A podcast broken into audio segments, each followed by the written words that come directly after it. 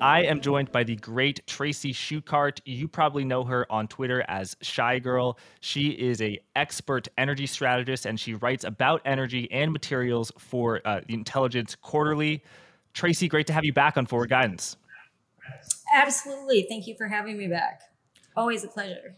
The pleasure is mine, Tracy. The last time you were here, the energy bull market was only getting started, and there were many months of explosive price action to the upside in oil, natural gas, and of, of course the stocks as well, not to mention the refined products.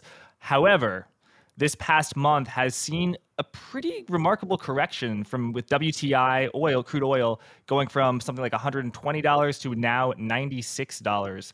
For all the oil corrections that you've seen, would you say this is one of the more extreme ones? Well, I mean, I mean, if you look at like the 2008 or 2014 16, then probably not.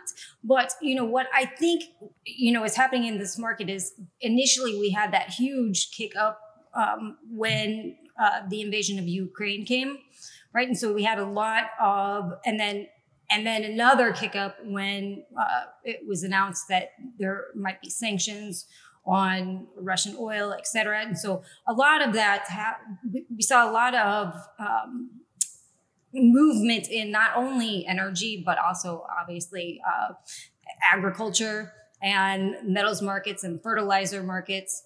Um, just because they're such a big exporter of natural resources.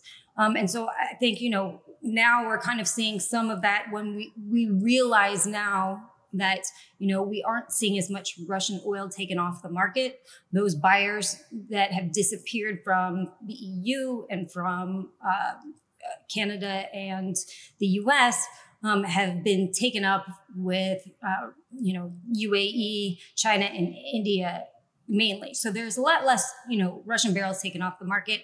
A lot of analysts thought there would be 4 million barrels per day taken off the market. And we're just not seeing that right now. And so a lot of that risk premiums being flushed out of markets at this point. So when you had that explosive price action uh, higher in, I think, the, the latter part of February as, as the invasion was just happening, Russia's invasion into Ukraine, Uh, there, that was a lot of that was due to speculation that these barrels would come off the market. But as you say, and, and we've got some you've got some great charts that maybe we can we can put up showing how Russia is actually exporting more oil than it was in January before the war.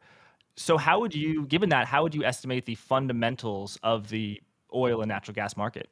You know, the, the oil market is still very tight. Regardless, even before the invasion of Ukraine, before that risk premium, I mean, the physical market was still tight. We still have a supply deficit, um, you know, out to, you know, 2025 and beyond.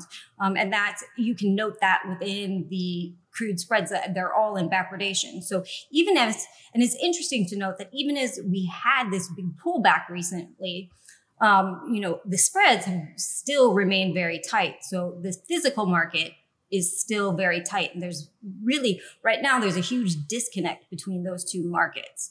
Um, and then if we look at the natural gas market, obviously, we're, we've been seeing that in JKM, which is the Asian market, and TTF, which is uh, the European market contracts.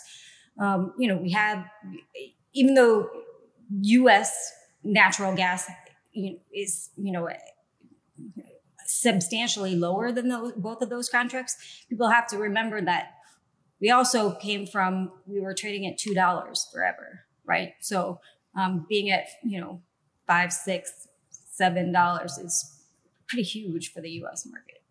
Definitely, but nowhere near as huge uh, as the European natural. Oh, actually, you're talking about gasoline or natural gas? Nat- natural gas. Natural gas. Right, right. So U.S. natural gas is expensive, but nowhere near as expensive as European natural gas. Yeah, Tr- Tracy, how would you describe the current state of the European energy market? Why is natural gas so expensive if it's still flowing from Russia?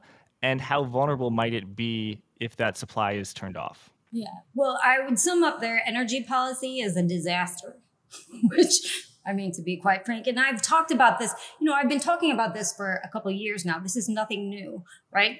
Take away again the Russian invasion of Ukraine, um, they were having problems long before then. you know, for the year prior, we were seeing rolling blackouts. We were having problems. Smelters had to go offline. because energy was expensive. The problem is, is because they were trying to transition to um, renewable without really having a backup plan. So you can't really have intermittent power sources such as um, solar or wind as your base power load. You have to have either nuclear or natural gas or oil or something that's constant. And so right. Or, or it can be uh, 150. You just have to have 150 percent of it, right? You have to be over. You have, to have an overabundance of solar or wind. Well, exactly, and we just don't have. The thing is, you don't have. We don't have the battery storage capacity yet. I mean, the technology just isn't there yet. So they were trying to transition too quickly to get to, um, you know, net zero goals, climate change goals, climate climate accord uh, from Paris. Um, and so they were already having disastrous problems. And then add in, you know, Russian invasion of Ukraine, all of these sanctions, that just exacerbated the problem. Now, this is why people are worried, is because really um, the EU gets 67% of their natural gas from Russia. And they really, you know, it, they should have been looking at long-term contracts with other countries long before, but they didn't. So now they're scrambling with, for long-term contracts. They've, you know, settled some with the United States. They're also looking to Israel and Egypt right now. They're also looking to build out their own LNG, you know, facilities, storage t- facilities. But those are going to take, you know, two to five years realistically to to build out. Um, and you know. It, when you're doing things last minute and say asking for the US for more natural gas, you have to factor in, you know, travel times, right? It just doesn't come tomorrow. um, so the fear is right now they are 60% full for winter, which is not not as terrible as you know it was looking a little bit earlier this year. That said, what's happening right now is that Nord Stream 1 is on its regular yearly planned maintenance of 10 days. And the fear is, is that Russia is going to decide not to turn those flows back on, particularly because they have asked for there was a, there's a part that they need that was from Siemens that was being fixed in Canada. And so they were asking for that part back. Um, Russia asked for the part back. Ukraine said, please don't give the part back. So far, you know, it looks like Canada has agreed. The US said, we back Canada. You can lift sanctions. You can give this part back. Um, but right now, Russia is saying, we don't have any of the paperwork saying that it's coming back yet. So it's kind of all a mess right now. And is that just an excuse? Like, you know, I'm lucky that you want to do my podcast, but if you didn't want to do my podcast, you would have an excuse. Maybe you'd have an excuse like, oh, I can't find my headphones. I can't find my camera. You know, is that kind of like, oh, yeah, the part, or do they actually, is it real what they're saying? They need the part. I, I mean, I think that, you know, I think that, I don't think it's an excuse. Okay, here's, you know, here's what my thought is. My thought is, is that I don't think they're going to turn off nat gas now, right?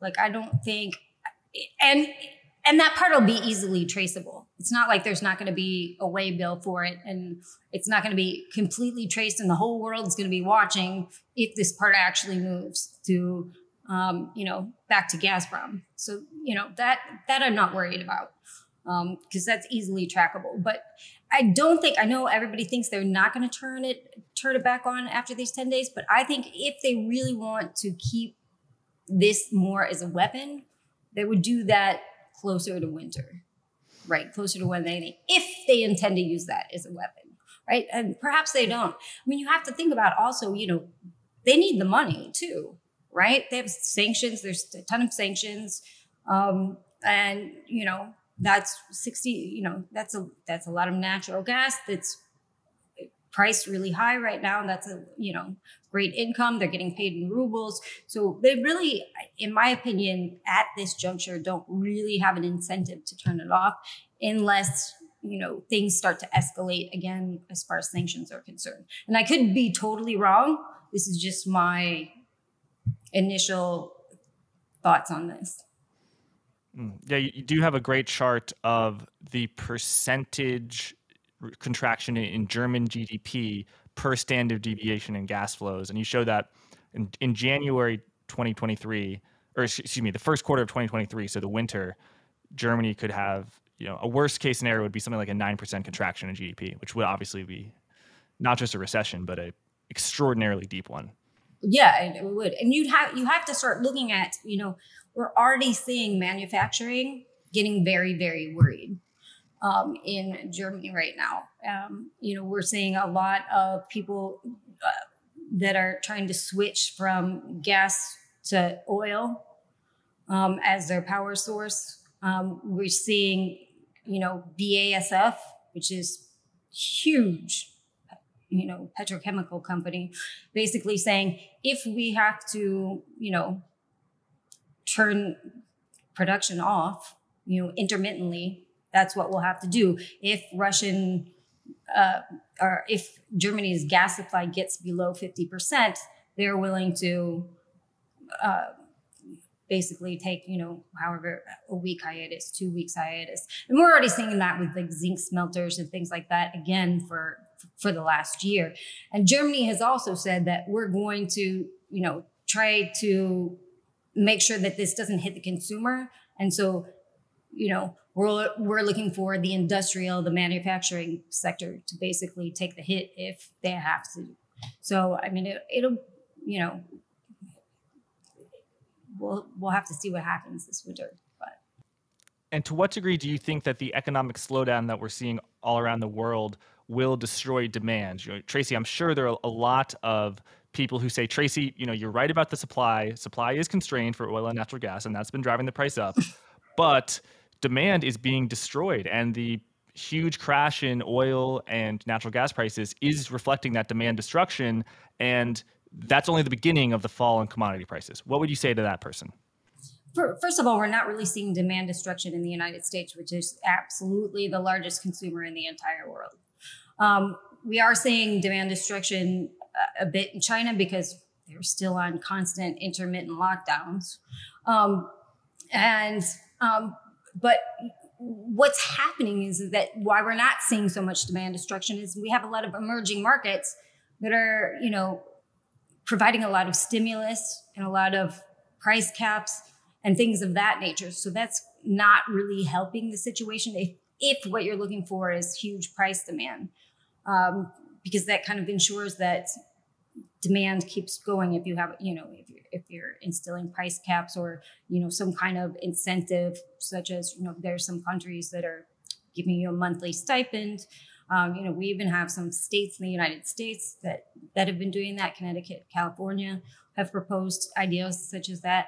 Um, so governments are really helping keep demand up if that's what you're what you're really looking for and the thing is, is what I look at is that because it's a structural supply deficit across all of these commodities, again, it's not just the energy industry, it's metals, mining, um, agriculture.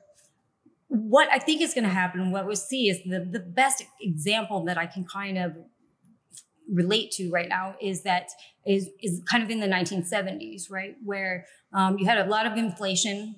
Volcker pretty much hiked us into a recession, but the basic fundamentals of the overall markets were an overriding factor. There was a su- supply problem, right?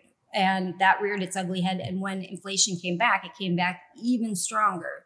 And so I think that's going to be, you know, I think that's the easy or that's the closest example that I can um, equate this particular market with right now. And when you say there's a supply deficit or the markets are tight. Uh, can you give us a, a little bit of a, exactly what you're talking about? And I'm going to put up some charts just to illustrate it. You know, to talk about sort of the stocks and and the, the inventories and what you're seeing there. And I'll, I'll put some charts up. When you're talking about a structural supply deficit, that just means that demand is set to outstrip supply, which is already happening right now. Um, right, we're we're seeing well, there you go. You can see, you know, global inventories are drawing much faster than we thought. That means demand came back much faster than we thought.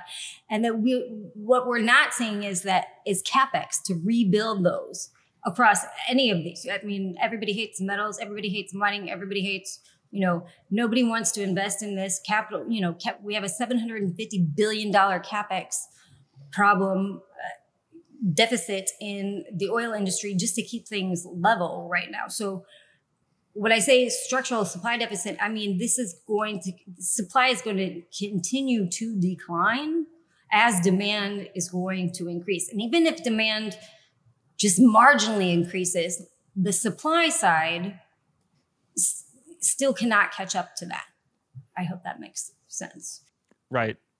And here, for example, we've got crude oil stock stocks of crude oil, meaning right. So we're at the lower edge of the five year range and crude oil stocks, but we have to think that this this particular chart does not include the SPR, which we are draining quickly. So we also have you know an SPR draw problem, and you know the thing is that I think that's you know the SPR draw is helping kind of keep things steady right now, but that's set to run out. I mean, and there's only so much in it. I mean, by the time that we're finished with these allocated SPR draw, we're only going to have 25% left um, in the SPR, which is very frightening because if we ever have an actual emergency, we don't have a buffer now. Wait, so so Tracy, by when? Because I, I know that this is the fastest draw of the Strategic Petroleum Reserve ever, but we still have a lot of barrels, right? So so by when would we be a quarter out? In like so, I mean, as far as the SPR I think we're at we've drawn down to like 400 million. But by the time this whole ever, you know, there were three SPR draw releases, right? And so by the time these are all finished, and a lot of them don't need to be repaid. Some of them need to be repaid, but not till later. And some of them, the last 45 million doesn't even need to be repaid.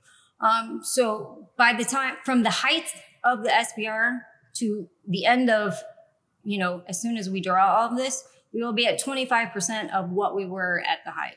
So Tracy, why has the price of oil if it's if the fundamentals are so bullish why has the price of oil gone from 120 to 96 well again russian risk premium taken out of the market which is totally understandable. Um, but also we have to look at open interest. Open interest is on a huge decline right now. There's the, liquidity is very low. It's very easily pushed around. There aren't um, you know there's just not a lot of interest in the market that said, that's why I always stress go look at the spreads, right? Go look at the calendar spreads.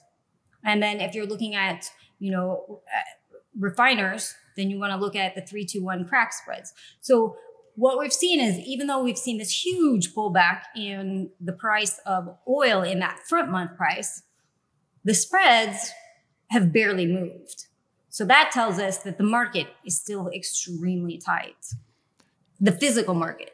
Yes. So the physical barrel of oil, that's right now. And then there's oil in a month, there's oil in a two months, oil in three months. That's all of a right. financial contract. And when oil that's closer to the present is more expensive than oil in the future, that's called backwardation, and it's seen as a bullish sign because everyone wants the oil right now. Whereas when f- future oil is more expensive than current oil, that's contango, and that is uh, seen as a bearish sign or just definitely definitely not bullish. It's it's a sign of not a tight market. Most corrections see a market go from backwardation to contango or from contango to bigger contango. But this time the the spreads have remained tight, which is quite interesting. Sorry, go ahead. Yeah, no, that's exactly that. That's exactly it. Now, all I was going to add is see if you're an investor, right? You're a fund manager or something like that. and you're looking at the oil market. If you want to look to invest, um, you know, you like backward dated markets because you will buy in the back end in hopes that, you know, your, you know, th- that oil moves up in the future and thus your investment gains value. Obviously, in contango, nobody wants to be in that market because that means if you buy on the back end, you're gonna your investment is going to lose value over um, over time. So that's why backward dated markets tend to be very bullish also for an investor fund standpoint. Again, the thing is, is that we're seeing this front month, these front months are just, there's no, oh, there's no OI, which is open interest, meaning there's not a lot of people involved in these markets. Not overly bearish. It's not overly bullish. It hasn't been at all. We do see some buying on the back end, Um, but still, there's just not a lot of interest there, regardless of the tightness of the physical markets. And that probably could be because, you know, because in the United States and Canada and EU, we see governments continuously bashing, bashing on fossil, fossil fuels, right? And so that kind of makes it difficult, you know, the green energy transition, whatever. So that kind of dissuades people from wanting to invest, as well as, you know, we have a, seen a lot of banks over the last couple of years um, decide not to invest in oil and gas because ESG is the thing. Um, we are seeing that change a little bit where we're seeing interest in ESG um, go down over this this past year, over the past you know seven months, six months, seven months or so. And I think you know people are kind of realizing that um, you know ESG is just, just not not not there yet right we still we still need fossil fuels we still need fossil fuels to you know if you want to make solar panels or wind turbines that requires a lot of fossil fuels, a lot of metals, a lot of mining, which requires another a lot of fossil fuels, a lot of plastics, which require a lot of petrochemicals. And so there's really no way to get around fossil fuels at this juncture.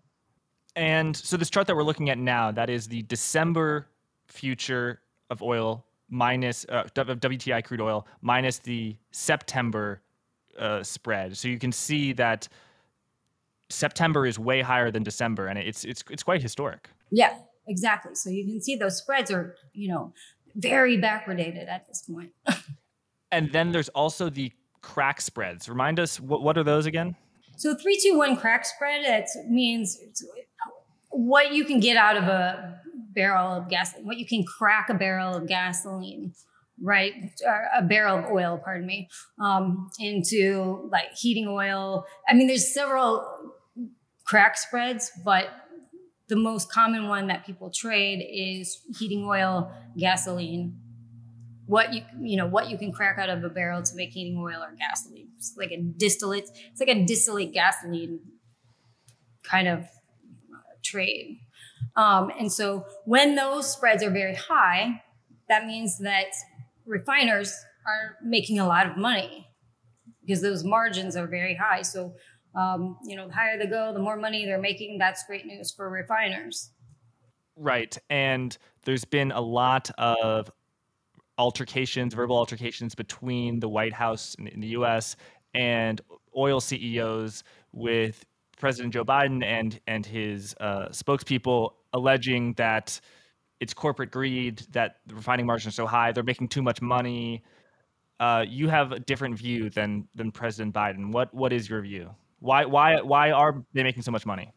I, you know, for one thing, where were they in 2020 bailing out the oil industry when we had negative oil prices? I mean, we bailed out the airlines, right? Why not bail and the cruise out lines, the oil yep. industry? They, they were in debt up to their eyeballs, and nobody seemed to care then that they were completely flailing. Yeah, a lot right? of bankruptcies so, in 2020.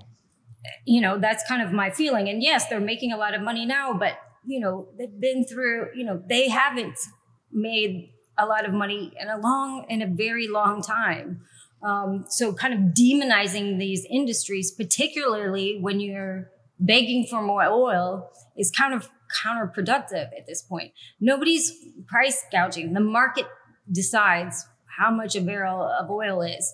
Oil companies don't decide. They don't just wake up one morning and say we're going to charge this amount. The market decides right? This is what it's what the market is capitalism. It's what the market is willing to pay for for a barrel of oil.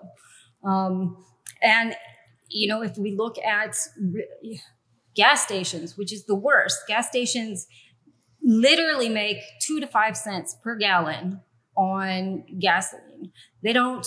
They make all of their money on the convenience store, literally. And so they're definitely not price gouging. Their margins are so thin, it's ridiculous. Okay, so you've got a great chart showing you know, over a dollar of a gallon of gas is due to taxes, the U.S. government, and only seven cents is for the gas station.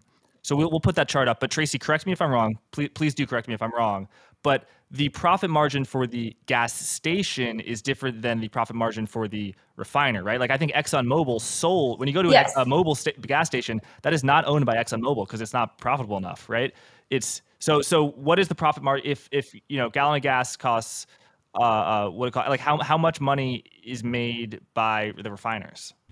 How much? I think that I have a chart up, but it's still it's very you know it's I mean it depends on what the margins are um, at, at that particular day is how much that they make on that particular thing. But they're not, you know, they're not they're not out there trying to price gouge you.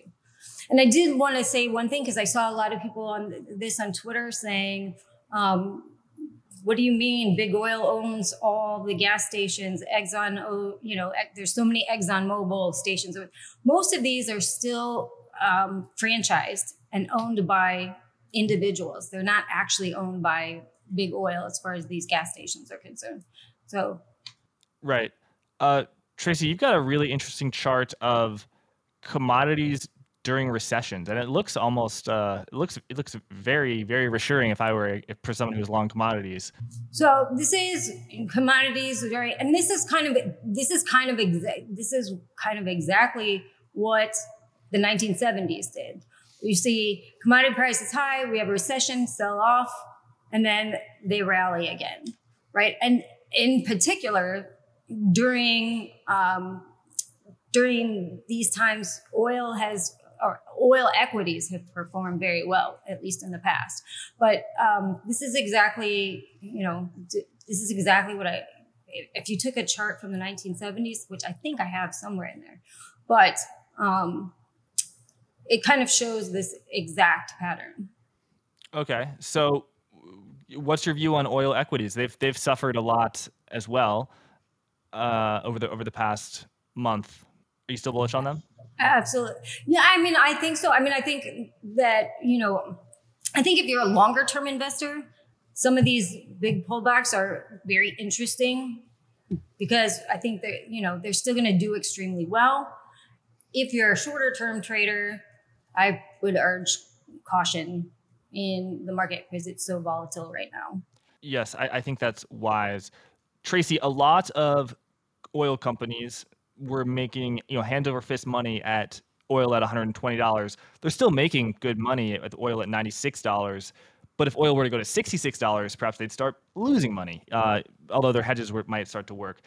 How, what's, what is, at what price of oil would you think like what, what's your floor of oil with like let's say 95% confidence obviously look oil in a month it could go negative again for all we know but what is you know that's a very rare outcome what what is a certain level of man if oil went below this level i would be shocked. Is it what $50 $60 because some people are calling for $30 oil again. I know they are. I would say at this point i know they are. Everybody is. It, unless we saw like a global like it, unless you know we hiked us into a global recession or something catastrophic like COVID comes around again that just kills supply, kills demand right off. I mean, I would be shocked if we see oil below 80 right now. Yes. To be honest. Like I said, I want to caveat that because anything can happen in this world, right? I mean, um, you know, we could have CBs hike us into a depression obviously that would change the demand situation. So outside of, you know, a huge black swan event or a global depression, I would be surprised to see below 80 or any, you know, maybe a spike below, but I mean, I would be right. surprised to see it hold there. Yeah, if you're right on the supply side, it still would be possible for that to go lower, but it would sort of be like in 2008 and 2009 where it crashed, but pretty soon was back into into a bull market. Tracy, so uh, what's your outlook on the much more economically sensitive commodities such as copper, tin, iron? Uh, you know, I people people buy copper when they when they need to build a house, and you know, I just looked at J.P. Morgan; they released their investor uh, quarter report, and their mortgage fees are down are down something like 71% year over year. So um, that's uh, maybe 71% less copper. Who knows? Uh, what, what's your outlook on those sort of materials? Well, yeah, I mean the housing market is definitely something to watch right now, particularly in the United States and Canada and Australia right now because they have you know particularly Canada and Australia have huge housing bubbles, and so as we hike, That's going to make things more and more difficult. So out, but you know, that's only a certain part of demand.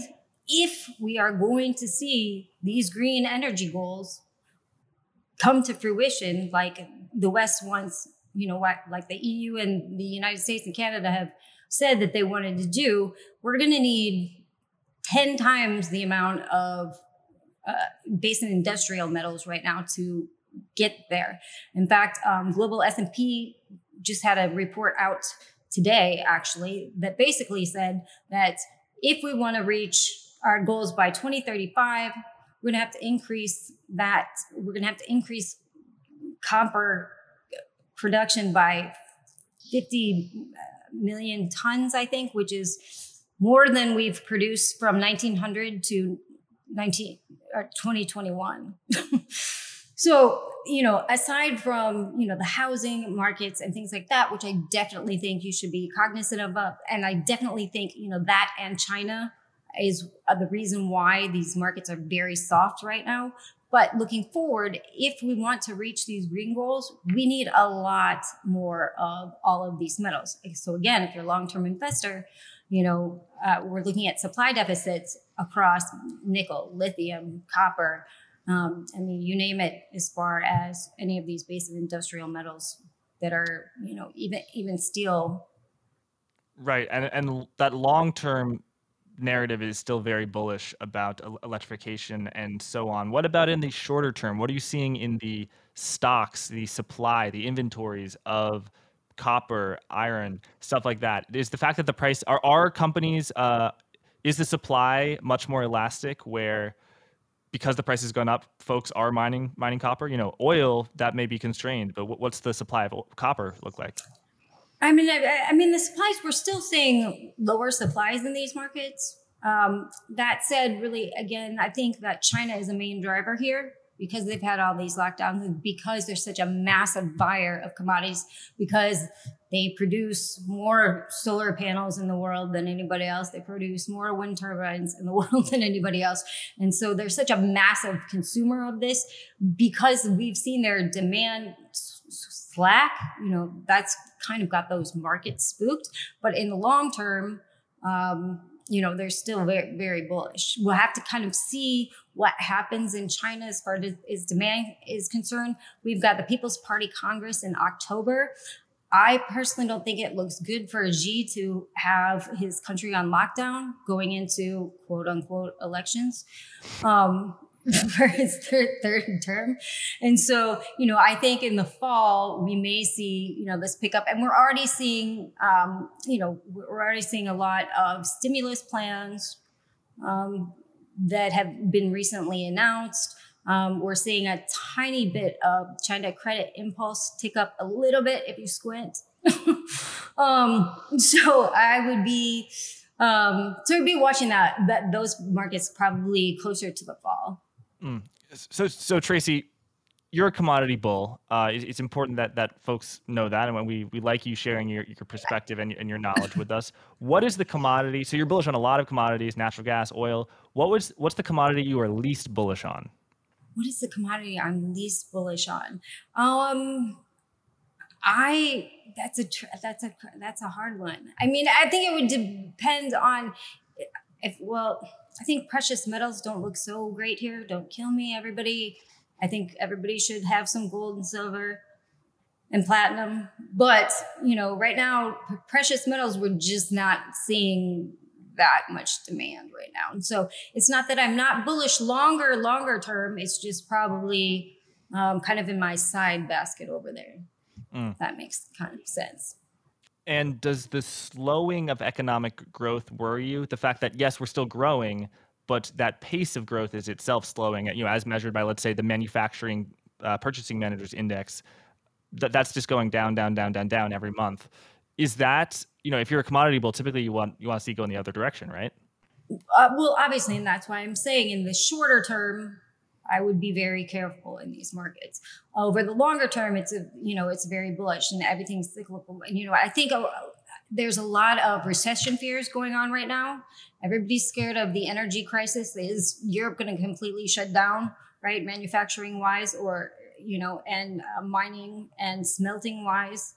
Um, when comes this this winter, um, and so I think there's a lot of fears going around now.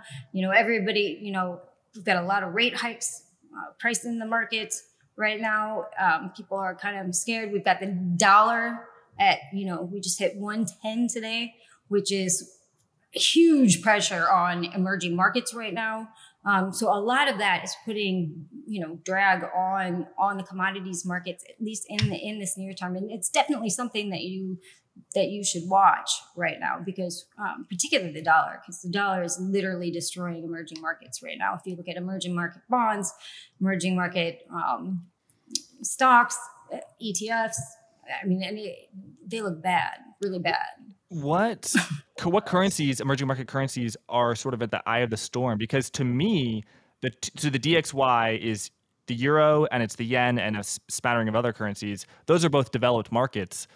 So typically, a dollar crisis happens when the dollar shoots up relative to emerging markets. But to me, it seems like the most you know uh, uh, beaten up currencies are the euro and the yen. What what emerging market currencies are you looking at that are just they are. In particular, I'm looking at if I'm, I'm looking at Africa because really there's a lot of it's a commodities based continent, um, and so you know if we look at like Kenya, Ghana, um, Nigeria, those currencies are literally crashing right now, um, and that makes it all the more difficult to pay their USD denominated debts. Why is a, a rising dollar so bad for? commodities. I get that commodities are priced in dollars, so when the dollar goes up, commodities go down.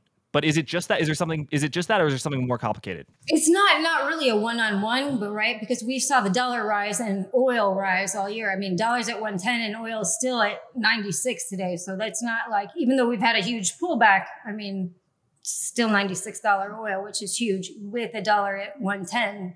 Um, so it's not necessarily a one-to-one correlation particularly in the, the energy markets. We kind of see that correlation go in and out but really it has to do with uh, emerging markets uh, and commodities producers right? If we're looking at um, commodity especially uh, the major commodity producing companies that that's really where the dollar really starts to hurt um, say things like production and, and whatnot and if I had to ask you, what are you more bullish on, natural gas or oil? What would you say, or some other distillate? I or some I I really I do I really like U.S. nat gas right now. Not actually U.S. nat gas as in the the price wise, um, but as far as the equities are concerned, because U.S. out of after we finish building out our infrastructure this year, will be the number one exporter in the world. And so I really like if you're looking at U.S. equities. Plus, we've just signed long-term contracts with Europe um, and um, several other countries. Um, with Japan, for instance. And so I think if you're looking at equities in particular, you know, I like producers that also have distribution capabilities. Um, so if for, for a longer term investments, you know, in the natural gas realm, I, I really like that because right now, even though oil is very demonized, you know, there's kind of been a little bit of a switch on natural gas, right? We just saw in Europe, they just decided to call nuclear and natural gas green. Um, and so we're kind of seeing a little bit more of a shift towards um, being more natural gas friendly. And so right. I kind of I, I like that. Right. So America, you know, natural gas in America is here X and natural gas in Europe is 6X. So you like companies that can export natural gas from the US to Europe. Seems like a pretty good uh, business model. Buy for a dollar, sell for $6. Uh, so so by uh, you know uh, people who listen to this podcast a lot will will uh, be annoyed. I'm saying this again, but it just goes to show how dire the energy crisis is in Europe. That the Green Party of, of Germany, that severely opposed nuclear energy years ago, is is now embracing coal. What is your outlook on coal? Obviously, it's you know one of the most pollutant fossil fuels that that we produce, other than I guess what peat. But um, you know, ger- people Germany is using coal once again. Uh, Everybody's using coal now. We should. I mean, this again goes back to the ridiculous energy policy that we have right now. I mean, Germany's shutting down their last three nuclear plants right at the end of the year, and buying coal instead. And importing um, so electricity like, from France, which gets it all from or gets a lot of it from nuclear anyway. Yeah. For, exactly, it's like a walking contradiction. Germany is, but um, yeah, I mean, I like I actually like coal in the near term. With coal, you have to be careful because there's a lot of disconnects in the market depending on kind of the grade of coal that it is. And so when you're looking at coal as an investment or looking at a particular company, you kind of want to know um, which kind of coal are they they producing? Is it the kind of stuff that doesn't burn so well and heavier and kind of you know, or is it very like the cleaner cleaner coal? So um, definitely, I you know I am actually bullish coal in the short term. I mean, over the long term, I think that it'll obviously be phased out a lot more. Um, but um, but I would urge caution in if you're looking at particular companies, look at exactly what kind of coal they are producing. And then, so when you talk about coal, I think of Peabody Energy's hedging problems, and a lot of these, it's not just you know they're natural gas companies as well, where people tell me, "Oh my God, Jack, you got to look at this stock. They're just so much free cash flow. They're trading at two times free cash flow."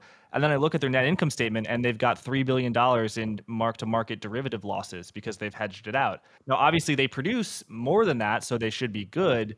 But how do you think about hedging at this stage? Obviously, if you could go back in time, we would buy stock. You'd buy stocks that are, haven't didn't hedge because of the explosive upside. But yeah, do you so right now? You know, how do you think about hedging? And do you like companies that do hedge, hedge a lot, or don't hedge at all? I mean, I think you have to have some kind of hedges on it, particularly because we are seeing a pullback. And so that's great. But, you know, you kind of want to look, yeah, a lot of companies that were, that had like 100% of their product hedged. Um, when markets shut up, obviously they're sitting on a bunch of losses, right? um, so I like to look at companies that are hedged, but but but within reason, right? Because you never know how these markets can get very volatile. Um, so, but definitely, I agree with you. Definitely look at kind of what kind of derivatives are they holding, what kind of hedges are they holding, particularly in the, the commodities markets, because you kind of want to know: do we have, you know, if we have an adverse move in this, their entire supply is hedged, and it goes against them, that's bad news right? He's they'll be sitting on a bunch of losses again. So um, I do think you should pay particular close attention to that. And um, I personally like people that are hedged, but again, not you know, not hundred percent, two hundred percent. Yeah, Tracy, what are the area of equities within commodities that you think are kind of the most overrated? So, you know, in the commodity bull market from 2009 to 2013, 14, there were certainly a lot of stocks that produced a ton and they issued a ton of debt and it was kind of a bubble and it, it didn't really materialize. Are there any, is there any sector, whether it's iron miners or, or copper, basically, what are the stocks of commodities that you don't own and why? What that I don't like? Yeah, you um, don't own you know, or you I don't think, like, or you like less because I know uh, you're a commodity bull. Yeah. But I don't want to give names, but yeah. Uh, you know, I think you have to be. I think with mining stocks, you have to be uh, very careful, right? So um, I would look at, you know, particularly at mining stocks. I actually like miners over, you know, like front month uh, futures prices.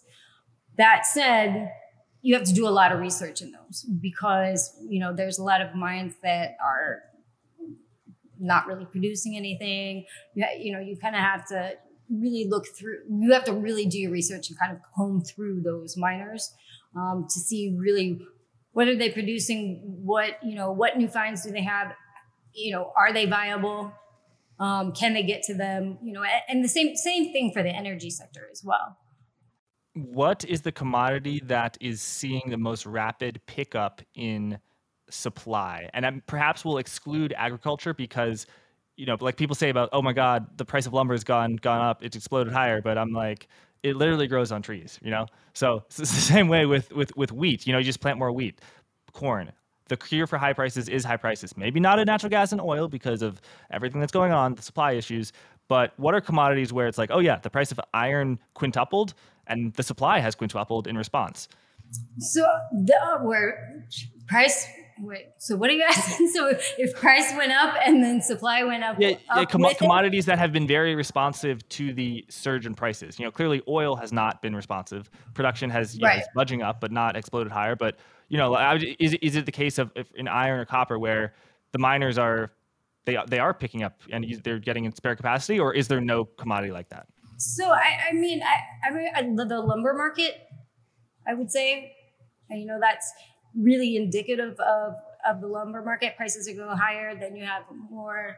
Um, then people want to produce more. Been, we've been watching the lumber market in particular for the last six months because we've been anticipating a problem in the housing market, and that's you know uh, that's coming to fruition. You know, particularly in Canada right now, whereas you know they just had a hundred basis point hike and so I think I tweeted something out. You better be watching the housing market right now because you're going to have a lot of problems in the mortgage industry.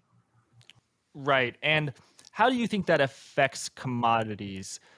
You know, the the the, the impact between housing and, and oil might not be obvious, but there are instances when uh, sort of the correlation goes to one. And yeah, if there's a problem in the financial system, the price of oil will go down. Uh, how do you sort of think about that? Like, are you thinking that the, the odds of a continued pullback are more likely just because of the short term nature, even though you're a longer term bull, or or no? Um, you know, I think again with the housing market, it's you know, it, it's very uh, geographic centric. Do you know what I mean? Like, you know, I'm sure you'll see problems with home builders, and you'll see problems with um, you know, in the lumber market, which we're already seeing. But you know, so I think it'll be depend on that particular area. But I don't think it's like a I don't think it's a global phenomena, right? So I wouldn't say, yeah, you know, we may have lumber, copper, um, builders problems in say, you know, Australia, Canada, some in the United States. That's not really enough to move the entire global market as far as you know these particular uh, commodities are. So I think it's more you know local centric, and obviously will depend on how big of a blow up it is. Do you think that commodity prices will continue to push inflation rates higher? I think eventually. I think we're seeing a pullback, and we'll see a pullback now, right? Um, and I think we probably haven't seen the end of this pullback at this particular time. But overall, um, you know, the Fed's going to have to ease up at some point, right? And they're, they're not going to just hike forever. Um, and again, it's kind of in line with the 70s where, you know, we hiked us into a recession. We're in a recession. They had to stop hiking.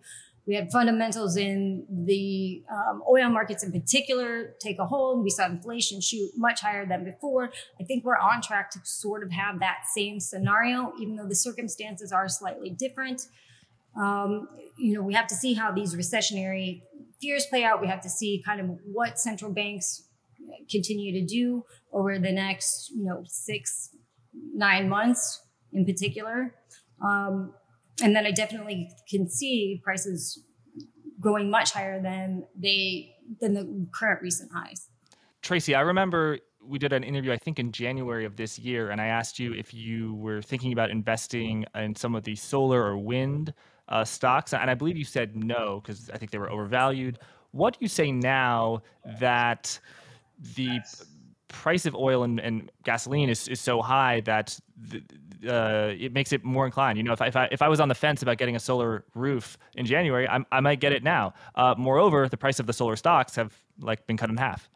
Yeah, I mean, I think that I'm still not a huge fan of those stocks as far as the equities are concerned because we are seeing um, we are seeing an uptick in um, in prices for those just because we still have supply chain issues, right? We still have problems in China with shipping. We still have tariffs. Some of those tariffs could be moved, but we're still seeing costs of those uh, particular um, renewables still etch higher, which means that companies are not making as much money on them. So Still not a huge fan. Still not a huge fan yet. I'll let you know though. Please do, Tracy. You got to keep coming every every few months. Uh, I know you're not a fan. That's why I like to ask. Tracy, isn't it true though that oil stocks, copper miners, gold and silver miners, they too are struggling with inflation uh, costs. You know, a lot of the, the pipes, the OC, what are they called? OCTGs for for natural gas and oil, those have exploded higher. A lot of people who buy a silver mine because they think it's an inflation hedge, guess what? The costs of a silver mine just went up 30% over year over year. So, what about the input costs? What do you think about the input costs uh, in these commodities? Does that make you less bullish? because the profit margins well, go down? Exactly. Well, well, not over the long term. Well, again, it's it's cycle. First of all, energy is everything, right? Energy is your major input cost for all of these commodities. You need energy to mine, you need energy to grow food, you need energy to grow livestock, you need, you know, that's your major input cost if you're a producer of any of these commodities. And so um, what what will help you what will help the market you know aside you know what we have to watch what the fed's going to do how, how recessionary what demand's coming off but the thing is is that as you know these pullback in prices are going to jump start you know uh, another you know jump up in commodities because you know if you start seeing a pullback in energy prices you're able to produce a little more or whatever, um, which makes um, those companies look more attractive again. Again, you know, in the short term, I urge caution in these markets, especially if you're a trader, if you're not, you know, a long-term investor, um, because this pullback probably is not done yet. That said, if you're a longer-term investor, using these pullbacks to, you know, initiate some positions in the market, I think is, you know, it's a good opportunity. Yes, I, I think that's, I'm really happy you said that, Tracy, because, uh, you know, it's, it's, it's, it's true. If you if you're a long-term bull, like price opportunity, price declines are opportunities to build a position. But, you know, when, when someone who's as bullish as you is saying, I don't think this decline is over, like that says something to me and maybe it should say something um, to, to our audience. Mm, Tracy, you got a chart of the price of electricity in France and Bitcoin, Tesla, GameStop have they've got nothing on this chart in terms of explosive price potential. Just you know, I don't know if you're talking to people in France or you're, you're you're reading some reports about there. What is the economic impact when the price of energy goes from you know fifty dollars a, fifty euros per megawatt hour to four hundred and fifty euros per megawatt hour? I mean that, it's that a, I mean that's huge. And we're seeing that in Germany too. And those are, and that's why they're talking about, you know, we may have energy rationing this winter, right? France is talking about it. Germany's talking about it um, because those prices are so high.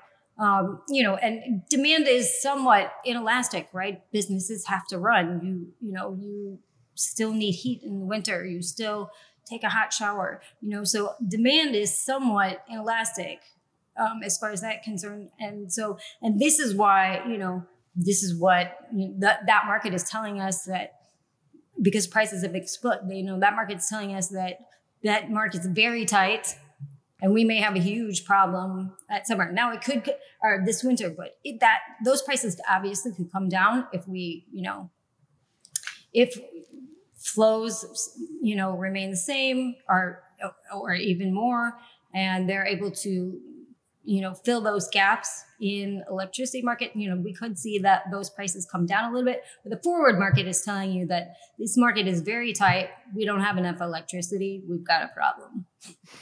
And how like you know a lot of people are calling for a recession in europe as well as in the us we did have a contract a real inflation adjusted contraction in gdp in the first quarter uh, for the us and then from the atlanta fed it looks like we might have another one as well which is sort of the, the layman's definition of a recession. Of course, the, it has to be the NBER, National Bureau of Economic Research. They're the ones who sort of ha- get the, the to pick and choose whether it is inflation or not.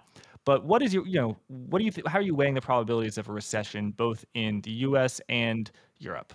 Well, I mean, I think we're probably, I, I think, I think Europe's already in a technical recession, for sure. Um, I think we probably already are either. I mean, you never know you're really in a recession till you know, till you're almost out of a recession. you, know, you know what I'm saying? So I think we're probably in somewhat of a technical recession or at least headed there. And I think Europe is probably already there. Right. And, uh, you know, I don't have a, a back test ready, but if if I had a choice about whether to invest in commodities during a recession or not during a recession, I'd imagine that you, you want to invest in them not during a recession. So, what would you know? Does the fact that you think we're in a you think we might already be in a recession is that what's sort of giving your bullishness some some caution? So, well, yeah, that exactly. And, you know, that's why I said kind of, you know, I don't know if this pullback's entirely done yet. I don't know where we're at. I kind of need you know want to look to the to the Fed, and we need to have some more data come in because we're really just starting to get, um, you know, end of Q2 was really we were starting to see some some weakness in in Q2. So that's not really a long enough time horizon at, at this point to um, really say whether we are or we're not, or the exact direction that we're headed, in my opinion. Um, so that's why I urge caution in the commodities markets right now. Uh, Tracy, is there anything else you'd like to cover before before we reach a close? Uh, uranium, lithium, nickel. Uranium. Everybody asks about uranium. I like uranium. The problem with uranium is it's such a difficult trade. If you traded it, I mean, I've you know been in and out of that market for 20 years. It's such a difficult market, and most of the time, it's not has not been really a moneymaker. Yeah, right? the stocks just suck. And market's like the market's like quick. Like you you make your money, get out fast. But holding it is, I mean, it's just such a fickle market. It's really hard, even though it sh- it looks like it should be bullish. You know, you, you know, you just had Japan say they're going to restart nine new nuclear reactors. We had Germany say, yeah, okay, we'll consider nuclear green. So we are seeing a little bit of turnaround. We're seeing a lot of building um, in Africa and in uh, Pac Asia, um, but still that that market is hard to get off the floor. And that's market's just been that way. Unfortunately, I do like uranium. I'm just saying it's a very difficult mar- market to trade. Mm. What about lithium? Um, I love. Well, I, I love lithium. I mean, I think that we're going to need so much more lithium. Um, I I do have a report available on my, on our website on lithium. Actually, um, I mean the one of the largest lithium mines is in Australia called Greensfield. We're going to need 20 size 20 of those if we really want to reach our uh, you know our 2035 and 2050 paris accord goals. So we need a lot more lithium too. We need and we need because we need batteries. If you want to store in, intermittent power if you want to store solar and wind energy we we need to build out battery technology and so we need better batteries and we need more lithium and for evs and whatnot as well obviously what about rare earths and specifically uh, neodymium, praseodymium? I like. I obviously I like rare earths. If we're you know still, that, I mean, they have a lot of uses aside from just solar panels. Um, so and I know, know you love solar I, I panels, Tracy. Your favorite, right? Solar's your favorite. I love solar panels, but uh, I mean, rare earths are still used in a lot of you know other other things other than you know most most people just talk about renewables um, so i definitely like that what i would like to see really is um, i would like to see a shift to out of china and not have to rely so much on china even though they have um, the largest reserves um, we still have there's still a lot of reserves untapped reserves elsewhere uh, you know in the united states and australia um, and so i would like to see kind of um, I would like it better if we could start seeing those reserves tapped, and then I would I, I would be really bullish on those particular companies. Great. Well, Tracy, it's been fantastic having you on Forward Guidance people should definitely check you out uh, on Twitter at Chigrl. And Tracy, you you write these reports about materials and energy uh, for Intelligence uh, Quarterly, which if, folks have seen my interviews with Nick Glinsman, uh, he, he uh, started that. Where can people find your reports? So it's at intelligencequarterly.com. Um, we do we have uh, reporting from you know institutional investors to retail investors. Um, there's also a lot of free information on that site, a lot of free write ups on that site. So, you know, I urge you to go go check it out. There's a you know good good information there, and of course, that's where you can find my reports, um, where you know you can subscribe uh, monthly or yearly. Mm, yes, wonderful reports, great insights, and fantastic charts. Tracy, thank you so much. Thank you. There is something that you need to be doing right now, and that is reading the Blockworks daily newsletter. For top market insights and the latest in crypto news, you have to subscribe to the Blockworks daily newsletter, and you can do so by clicking on the link in the description to this video or by visiting blockworks.co forward slash newsletter.